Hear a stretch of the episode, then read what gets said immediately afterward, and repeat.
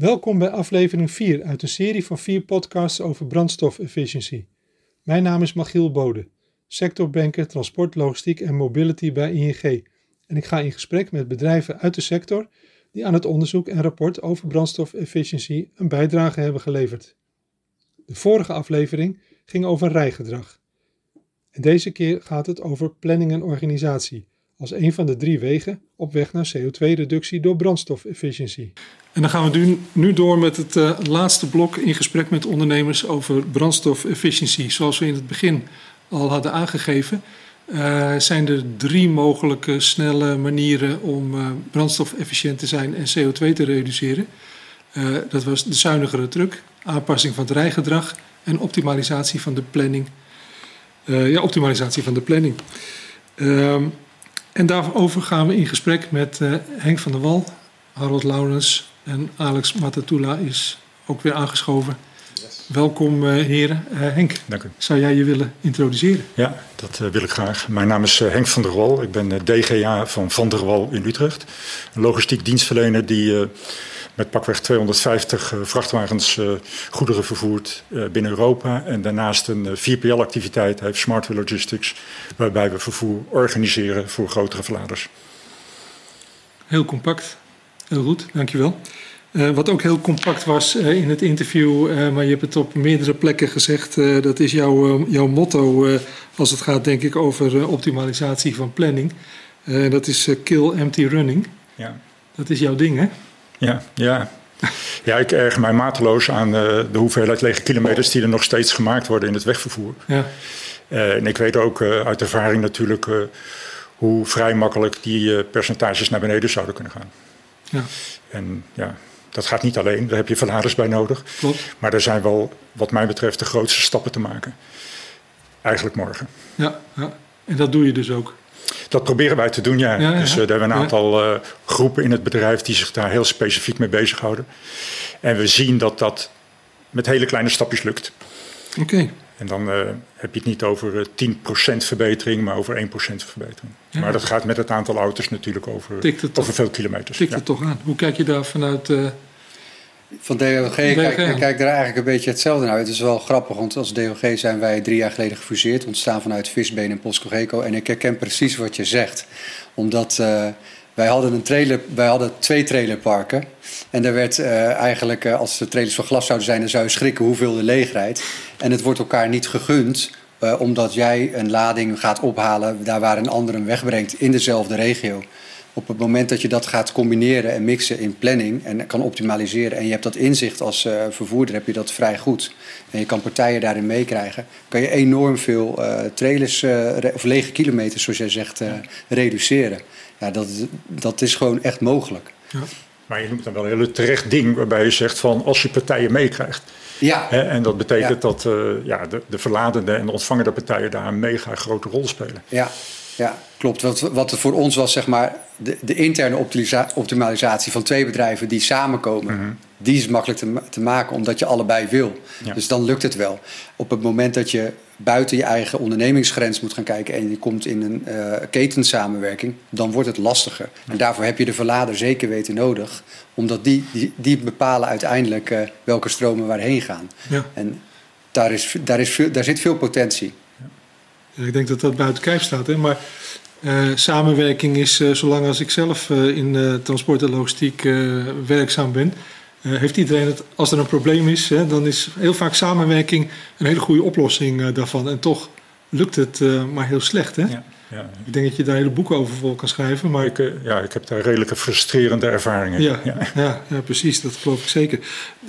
ik kan me herinneren uit, uit andere sessies die we wel eens gedaan hebben dat we op een gegeven moment er ook achter kwamen dat we soms misschien wel uh, met de verkeerde boodschap naar die verladers gaan. Of dat we de verkeerde mensen op pad sturen. Je vraagt wel eens, wie stuur je nou naar je klant toe? Ja, iemand die heel veel verstand van logistiek heeft. Misschien moet je eigenlijk ook wel een keer iemand er naartoe sturen die heel veel begrijpt van het bedrijf van die klant. En dat hij dan misschien niet bij die inkoper terechtkomt. Of is dat te simpel? Ja, ik denk dat dat wel tamelijk simpel gedacht is. Kijk, uiteindelijk wil je terechtkomen bij de beslisser. Ja. En uh, het normale pad die een vervoerder uh, loopt, is in feite via een expeditiechef en dan logistiek manager.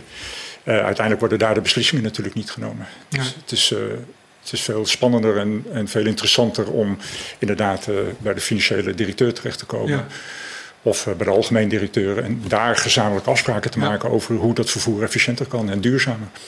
En dan misschien minder kijken naar hoeveel een individuele handeling kost. Maar gewoon eens kijken van hoe heb je je totale logistiek geregeld. Ja, zeker. Want als je dat niveau weet te bereiken, dan uh, is het misschien Uiteindelijk uh, is uh, precies zoals je zegt, de totale logistiek. Elke kilometer uh, betekent CO2-uitstoot, maar elke kilometer om niet gereden betekent ook verspilling van euro's. Dus het gaat in die zin wel hand in hand.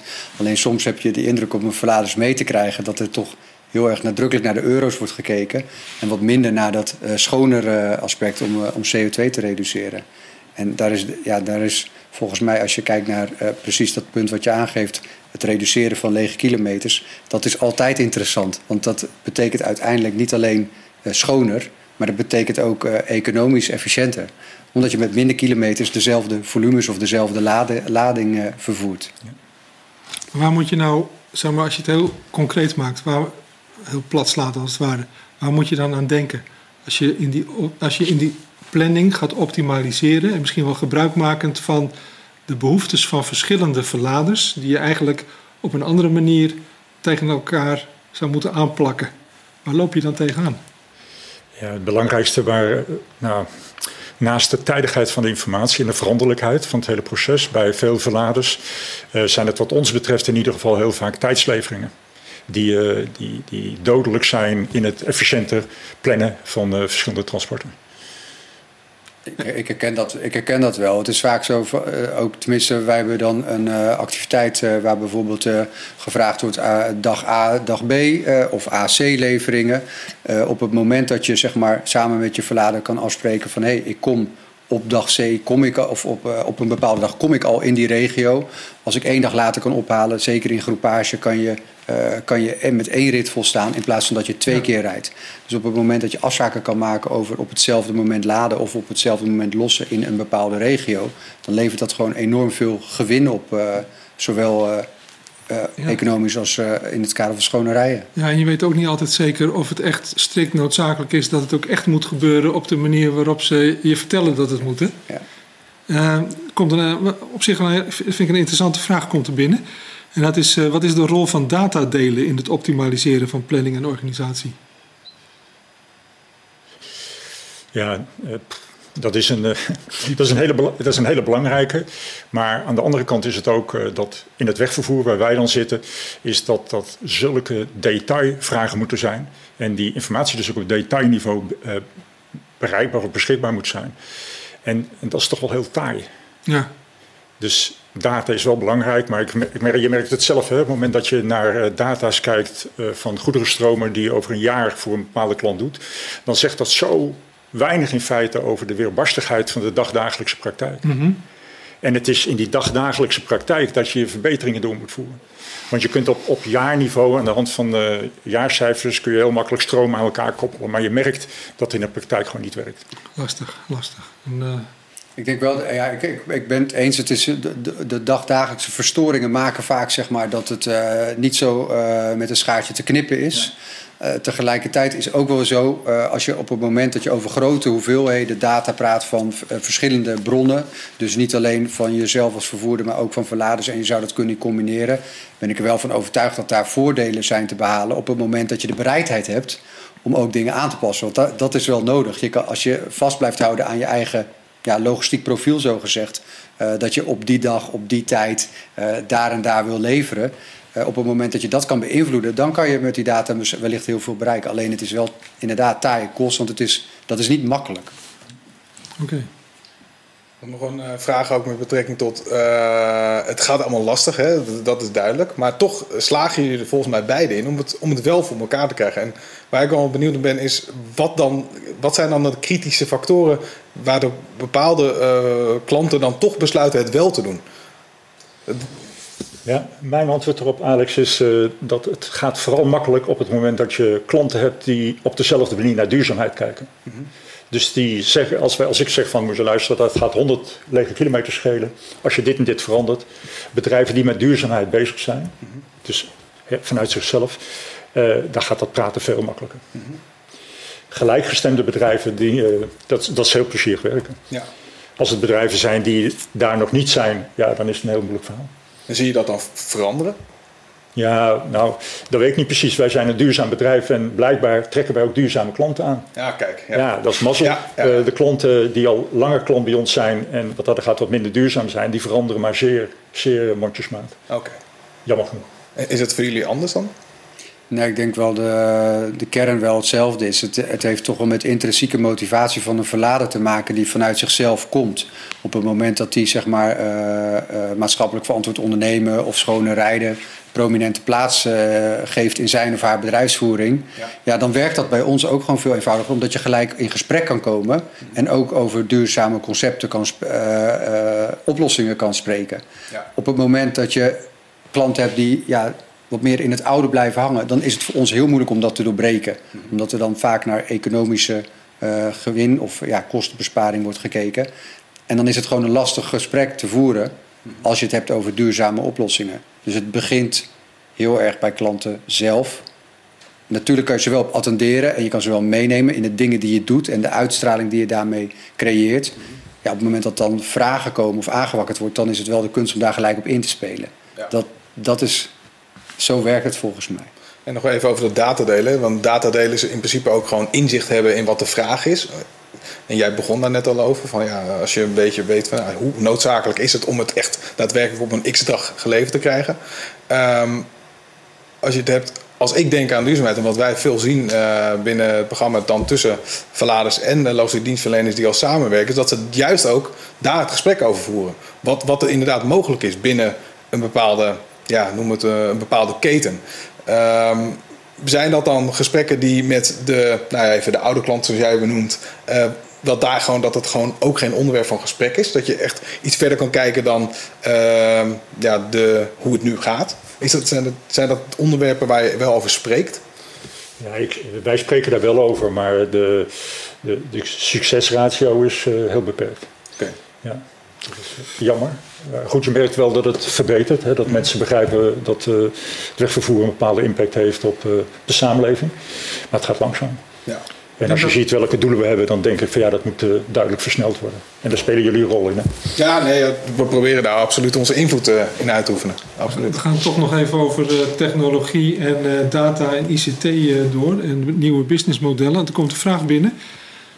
Zijn control towers 4C niet de ideale oplossing om die lege kilometers te verminderen? Ja, Als ik daar, ja voor een deel wel. Ja. Ja. Uh, maar dan gaat het weer over uh, grote stromen. Mm -hmm. Waarvan je dan zegt van nou, ik heb uh, eh, 100 transporten van A naar B en ik heb er 10 van B naar A. Dan kun je die 10 kun je koppelen. Ja. Ja. Ik denk, ja, ik denk dat Control Towers zeker een, een, een, grote bijdrage kunnen leveren aan de oplossingen voor schone rijden. En de technologie en de data die je daar beschikbaar hebt, daar kan je wat mee uiteindelijk uh, kom je wel um, ook bij verladers aan. Wilt u participeren bij deze controltower? Bent u bereid uw data te verstrekken? Bent u bereid openheid van zaken te geven? en dan kom... Ja, de vraag is natuurlijk van wie is die controltower? Is de controltower van jezelf samen met een paar collega's? En dan hebben we het weer over samenwerken. Ja. Uh, is die van, uh, van een tussenpersoon die er tussenin is gaan zitten en ook een, uh, een beetje uit de ruif mee wil knabbelen? Ja. ja, Vroeger dacht ik van uh, de overheid moet die rol spelen.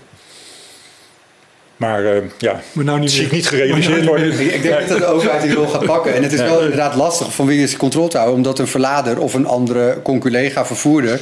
Ja, die moet, je gaat data delen met elkaar. Dus het heeft ook iets van... Je moet over een bepaalde drempel ja. om Klopt. dat te gaan doen. Ja. Op het moment dat je dat doet en dan kom je toch weer bij het samen uit. Als je het samen doet en je gelooft daarin, ja, dan heb je er ook allebei gewin van. Alleen het is wel moeilijk om daar te komen. Omdat in eerste instantie geef je iets prijs wat een beetje onnatuurlijk voelt, omdat dat jouw positie als onderneming is. Of je nou vervoerder of verlader bent. Ja, duidelijk. Duidelijk verhaal. Ja, ja, ik zit nog even over de intrinsieke motivatie en de extrinsieke motivatie. Je geeft heel duidelijk aan, het is uh, makkelijk om dit soort zaken uh, beter georganiseerd en gepland te krijgen als iedereen uh, die erin zit gelijk gestemd is.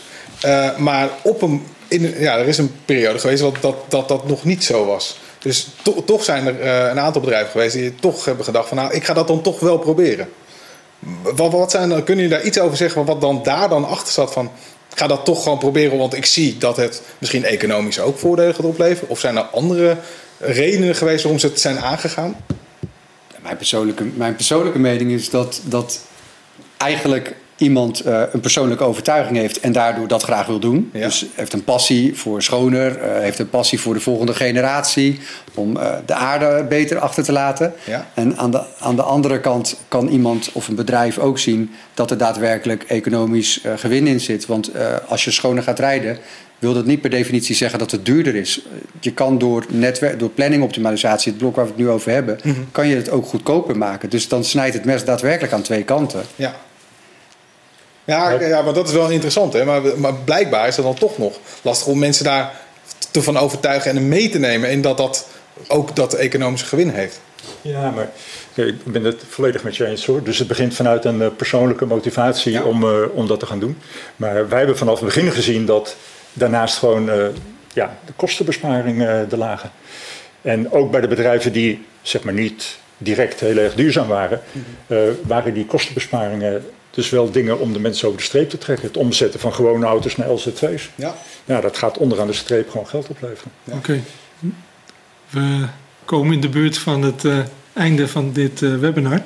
Um, maar eerst nog even aan Alex een vraag. Ja. Wat zijn de, wat zijn de next steps van Lean Green na dit... Uh, nou, sowieso zijn er vandaag een aantal onderwerpen besproken waar volgens mij uh, nog best wel wat vragen over zijn. Uh, daar willen we nog wat extra aandacht aan besteden in specifieke evenementen over die onderwerpen. En natuurlijk zijn er ook in, onze, in het hele gehele onderzoek zijn er een aantal onderwerpen naar voren gekomen die vandaag wel zijn benoemd, maar waar we niet heel diep op in zijn gegaan. Dus dan hebben we het echt over alternatieve brandstoffen, uh, elektrisch waterstof, noem het allemaal eigenlijk maar op. Daar willen we gezamenlijk ook nog een aantal andere evenementen over organiseren, want we weten dat daar ook gewoon behoefte aan is. Ja. waar we specifiek vandaag kiezen voor, uh, voor deze onderwerpen. En natuurlijk iedereen die wel serieus, uh, zeg maar, uh, intrinsiek, en nou, met name intrinsiek gemotiveerd zijn. Wij zijn altijd open om bedrijven daarin te okay. informeren. En dat kan wekelijks. Heel goed. Heel goed, dankjewel. nou ja, wij vanuit ING, duurzaamheid is voor ons hartstikke belangrijk. Zeker bij transport en logistiek, kan niet zonder. Ehm, we staan allemaal voor dezelfde opgave. En ik denk dat het goed is om door uh, kennis te delen, dingen ter beschikking te stellen, maar ook zelf mee te doen actief. Ook te laten zien dat je er bent. Dus daar gaan wij ook mee door. Ja. En hopelijk was dit geen eenmalige escapade van ons. Nee, nee. heel graag ga ik daarmee door. Ja, dan, dan ga ik afsluiten en dan zeg ik heren bedankt. Met deze podcast sluiten we een serie van vier af die in het teken stonden van CO2-reductie door brandstofefficiëntie. Bedankt voor het luisteren. En voor deze vier podcasts, samen met anderen, verwijs ik je graag naar onze site ing.nl.